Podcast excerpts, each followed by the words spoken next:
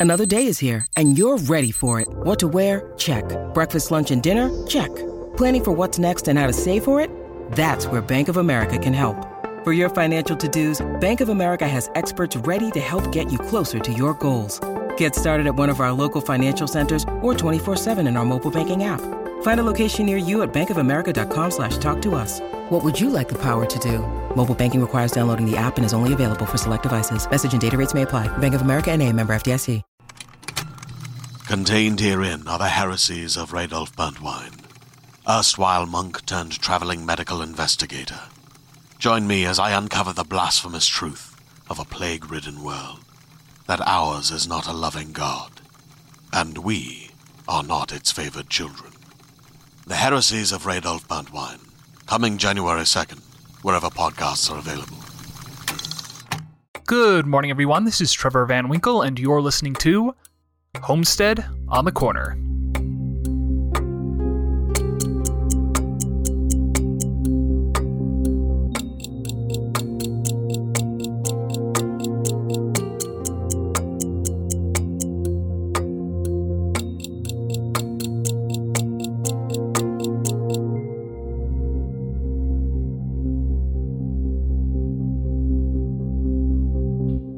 What is the most important thing you need before you can write an effective story? Is it genre, setting, protagonist, the inciting instant and the resolution? A 100 page story Bible with the backstory of every character and event in your narrative? An idea or feeling you want to evoke? Or a question you want to explore? Notice I didn't ask, what do you need before you can start writing, period. I'm not saying you need anything at all before you begin writing your first draft. You can start with nothing more than a single word or image and just let the story run wild from there. Everyone has their own process. However, from my experience and based on everything I've read and learned about writing, before you can begin writing an effective story, one that will create a genuine emotional or intellectual effect in the reader or audience, there's one thing you need in order to make every other creative choice. It's the idea at the heart of the story, the picture of life that you want to communicate with this narrative. Sometimes you don't know it when you start. Often it only appears very briefly in your first draft. But to really have a story, as opposed to a report of events, the narrative has to be about something. And that something is your premise.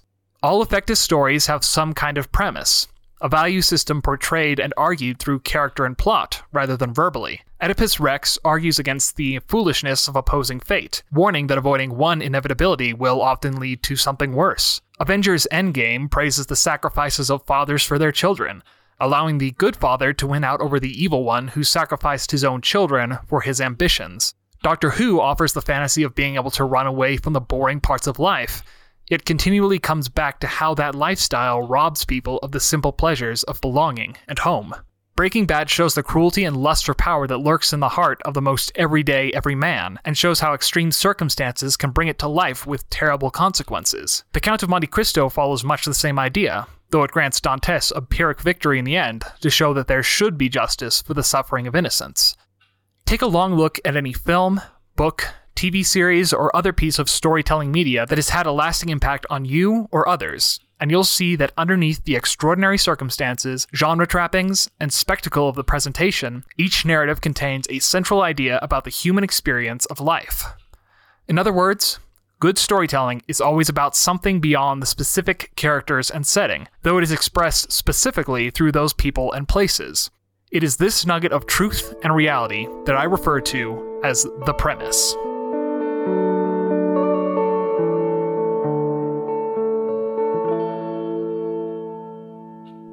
The premise of your story is a concise statement of the values that you want to argue for or against in your narrative. It's similar to the idea of a worldview, a way of viewing the relationships between cause and effect, and the belief that certain actions lead to good outcomes while others lead to bad ones. Almost always, the premise reflects the writer's own worldview, or at least one facet of it. Now, this is similar to a moral, which is a lesson or instruction, usually, though not always, explicitly stated within the narrative. While they are seen as simplistic and associated with children's stories, many well constructed narratives have an explicit moral in addition to a strong premise. For instance, They Who Hesitate Are Lost is a moral, but it's also the premise of the Orpheus myth and the biblical story of Sodom and Gomorrah. The key difference is that the premise is communicated through the plot and characters. Looking back is prohibited by forces within the story world, and the characters of Orpheus and Lot's wife both make an active choice to disobey, reaping the tragic consequences for their actions. In other words, the premise is a natural part of a story with genuine stakes, choices, and consequences. Premises are generally richer and more complex than morals, a story with a moral seeks to project a clear cut, black and white vision of life in order to argue that moral, usually to younger readers. A premise should be richer, as it controls a narrative with real conflict, ambiguity, and uncertainty, while still providing a thematic argument in favor of one side or the other. For an example, here are some of the premises for the most recent story episodes of this podcast. Spoilers ahead, obviously. The Silver Age, Hope, in spite of circumstances, will save humankind from self destruction. Siren's Gold. Self centered ambition is ultimately self defeating. Worlds After. Reconciliation is only possible when we honestly admit our mistakes. As you can see, all of these premises are connected to the central psychological and moral need of the protagonist and inform their emotional and personal journey rather than their physical objectives in the plot. Robert McKee refers to premise as the controlling idea, a single notion that dictates your choices while writing the final version of your story. For instance, if you're trying to build a cast of characters and can't decide if one of them really belongs, you have no way of knowing if you don't understand what your story is really about. You may try to feel them out through the narrative itself, seeing if they fit in the scenes in which they appear. However, this is an example of writing from the outside in, watching your story as an outside observer and trying to make decisions from a perspective closer to that of an audience member rather than the creator. To write from the inside out, you need to know the underlying mechanics of your story, what makes it tick and move and breathe in a natural way. In other words, you have to know your premise. By knowing what values you are arguing for and against, you can know which characters belong and which do not. Moreover, you can know why they don't belong and how to fix them. And it's the same with scenes. If you have a scene that you really like, but you can't shake the feeling that it's dragging the narrative down or seems disconnected from the larger story, then check it against the premise. If the scene doesn't advance, contradict, heighten, or complicate the argument in an interesting way, then it probably doesn't belong. It might be a very good scene, as your outlier character might be a very good character, but neither of them needs to be a part of the story. More likely, those elements belong to another story currently brewing in the back of your mind. Make notes, keep the pages in a separate document, and then remove them from the finished narrative. On the other hand, perhaps they don't fit your existing premise, and yet are central to the narrative you're trying to create. Perhaps you cut them out only to find that the story falls apart and loses its appeal without them, and you can't find a way to reincorporate their parts into the remaining characters. What happened? Most likely, you'll find that you're working from a faulty premise. It can be rather difficult to distill your initial story ideas down to a single premise, and most first drafts aren't about only one thing, but several. As you begin the writing process, your mind goes in a hundred different directions, and what you're really writing about changes day by day, chapter by chapter, often based on what's happening at work, or in the news, or with your friends. Even with polished narratives, it can be difficult to distill them down to a single controlling idea or premise, especially if the author really knows their craft and encoded it fully within the plot and characters. Have you ever read the Explain a Film Plot Badly subreddit? All of those summaries could be described as premises for popular films, just not very helpful ones.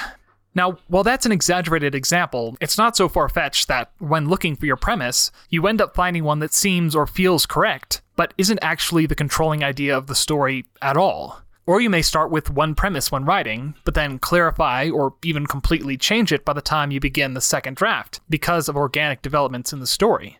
Something like that actually happened to me recently when I began editing my latest book and laid out the major plot points and thematic developments. I was both overjoyed to have a clearer understanding of what my story was really about, and rather annoyed that I would have to cut a lot of elements and shift the focus of others to make it work.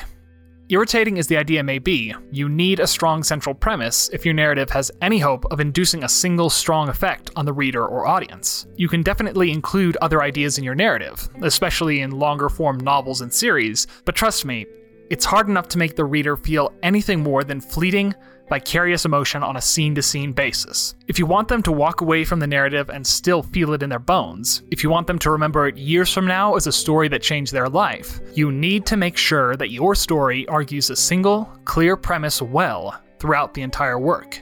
No matter how many different, fascinating ideas you weave into the narrative, it needs to be understood at a basic, emotional level the first time a reader or audience member experiences it. Otherwise, it will be quickly forgotten when they read a story that might be less intelligent or artful, but provokes a stronger response. In the digital age, we aren't writing the only novel that some people will ever read. We're writing for an audience drowning in choices and overwhelmed with information. To give your story a fighting chance of standing out in the crowd, you have to affect your audience deeply enough that their minds keep coming back to that story over and over again. That doesn't mean falling back on shock value or cheap tricks. It means having something compelling to say and saying it well. And saying it well in storytelling means saying it with plot and character.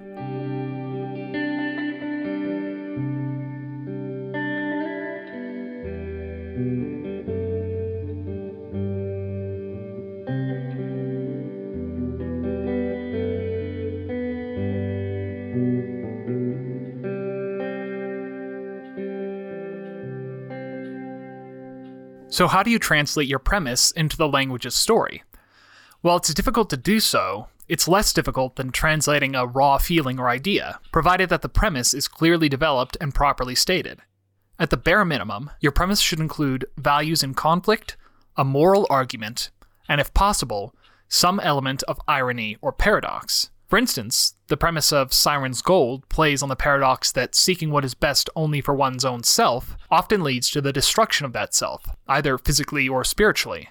The values in conflict are selfishness versus cooperation or the common good, though the second is only implied as an alternative to selfishness. The moral argument is clearly against self centered ambition, showing it as a moral dead end, in this case, quite literally.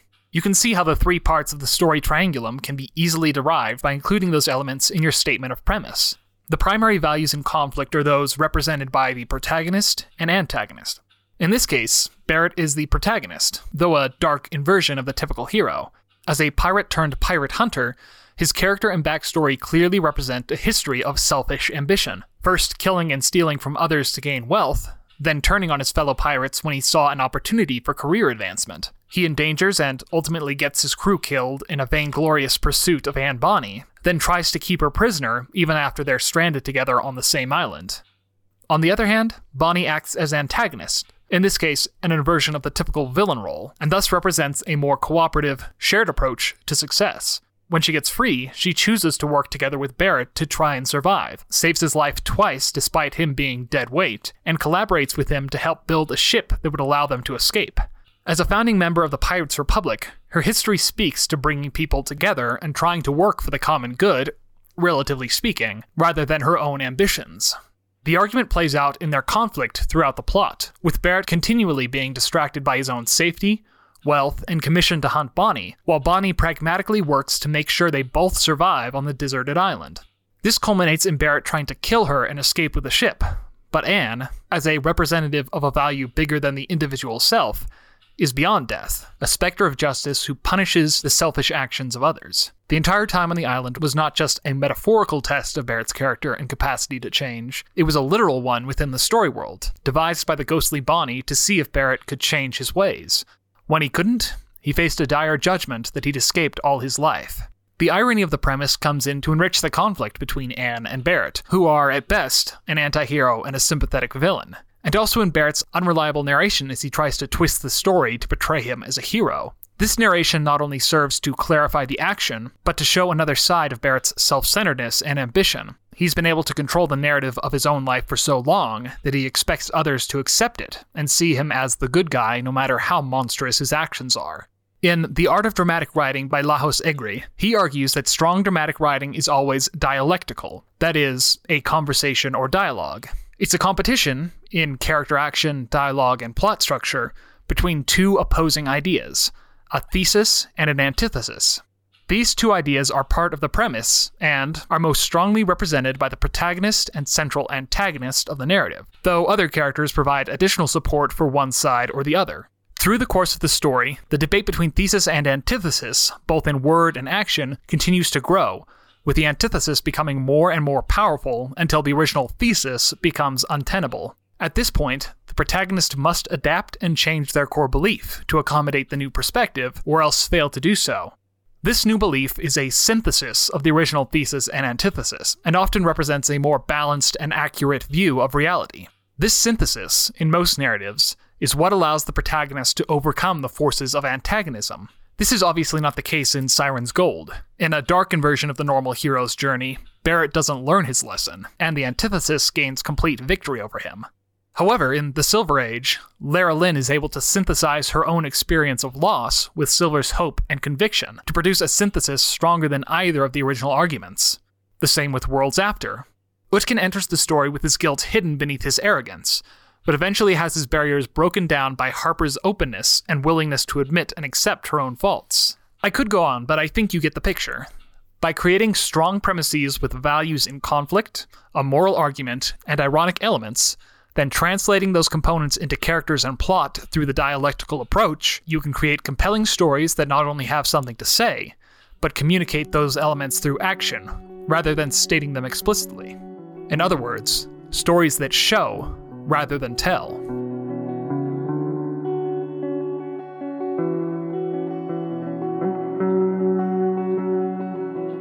Now, I know a lot of writers get nervous about the idea that narratives should say something about life. Something in creative people rebels to the idea that a narrative has to say something, rather than just being what it is. I understand the perspective. It's one I shared for a long time when I began writing. But the more I wrote and the closer I looked at the stories that stuck with me, I discovered that it wasn't really a question of whether or not they argued for a certain way of living. It was a matter of whether they did so effectively or not. When presenting a narrative with conflict and character growth, it's virtually impossible not to present one side as positive and another as negative. If they weren't opposed, there would be no conflict. And with no conflict, there would be no drama and no story. When you ignore this fact and try to avoid anything that might be misconstrued as moralizing or preachy, there are two ways the narrative usually turns. Either the conflict between your characters becomes contrived or disingenuous with no real personal stakes, or you try to force political or philosophical systems into the mouths of your characters, placing the premise you really want to argue in the dialogue without encoding it in the characters and plot. In the first case, you end up with a flat dramatic structure. In the second, you end up with characters we don't understand speaking words that no human being has ever really said. Every story has a premise, even stories with no apparent character arc for the protagonist. I recently watched a video essay that argued Back to the Future was one such film. That's a fair diagnosis, but there are definitely values in conflict. At the very least, the film dramatizes an internal conflict between apathy and taking responsibility for one's life, both Marty and George McFly begin as apathetic teenagers. George out of cowardice, and Marty out of a mid 80s angst. They both have a mentor or antagonist figure who opens their eyes to the possibility of a life fully lived. For Marty, this is Doc, and for George, oddly enough, it's his future son, Marty. While Marty might not necessarily have an apparent arc in the film, Seeing his father grow and evolve allows him to respect the person his father becomes, and throughout the trilogy, Marty begins to take a greater sense of responsibility for his actions, rather than just being swept along by the Doc. First by messing up and then fixing his life in part 2, and then by deciding to rescue Doc alone in part 3. While on the surface, the Back to the Future trilogy is a fun, light comedy without much to say, there is still a premise underneath. A simplistic one, perhaps, but one I think anyone who's ever been a teenager can emotionally connect to. Of course, it is possible to find stories without a strong premise, just as it is possible to write them. They're a dime a dozen, a flash in the pan that might contain some impressive spectacles, but leaves you scratching your head wondering what the author was trying to say. That confusion is the only lasting impression those kinds of stories really leave. It's also just as possible to find bad stories with strong premises, the kinds of movies and books and TV shows where we say, I see where they were going, but more often than not, these are the kinds of stories where the author didn't know how to encode their message into the subtext and design of the work, or else picked the wrong characters and plot to communicate the idea. Most of the time, the premise ends up in the mouth of one of the characters, and the audience either laughs, cringes, or sighs heavily when they hear it. As much as I love Christopher Nolan, I think Interstellar is the clearest example of this problem in recent memory. Half of the dialogue in that film feels like an on the nose discussion of the premise, instead of things real characters would actually say. Rather than develop and trust the story to carry the theme forward, Nolan told us what each scene was about as it was happening. When I first watched the trailers, I was ecstatic. A hard sci fi epic from one of my favorite living directors? What's not to love? But I walked out of that theater hollowed out, saying, I see where he was going, but. Test your premise. If you find your characters need to explicitly state it in order to move the story along, consider reworking your premise, your characters, or both to better reflect each other. If you have beta readers and they tell you, I see where you're going with this, consider that this may be a red flag. The best stories are the ones where you really don't see where the author is going until the end, or even until long after the narrative is over, but you connect with a story on a visceral, emotional level that makes your heart, mind, and spirit move within you. This, my friends, is the power of premise.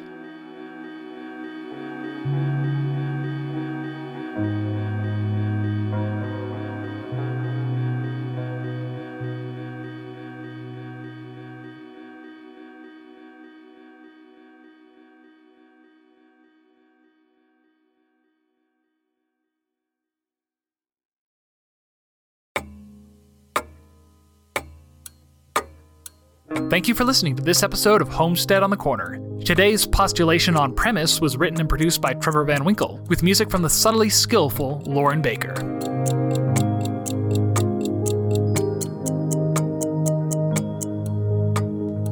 Finding your premise can take a while, so why not take a break to visit Twitter and Instagram, where you can find me at Trevor underscore VW. Or you could even visit homesteadonthecorner.com for extra content, outtakes, and more info about the show. Or, even better, if you enjoyed this lesson and want to help the show, then please consider supporting Homestead on the Corner on Patreon as a monthly donor. It makes a huge difference.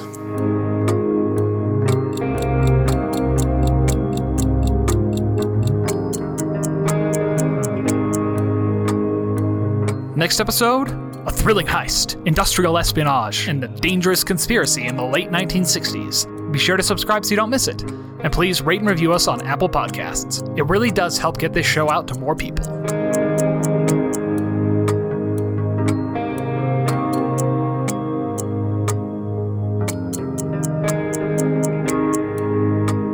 Well, that's about all for now. From the homestead on the corner, have a great day and keep riding.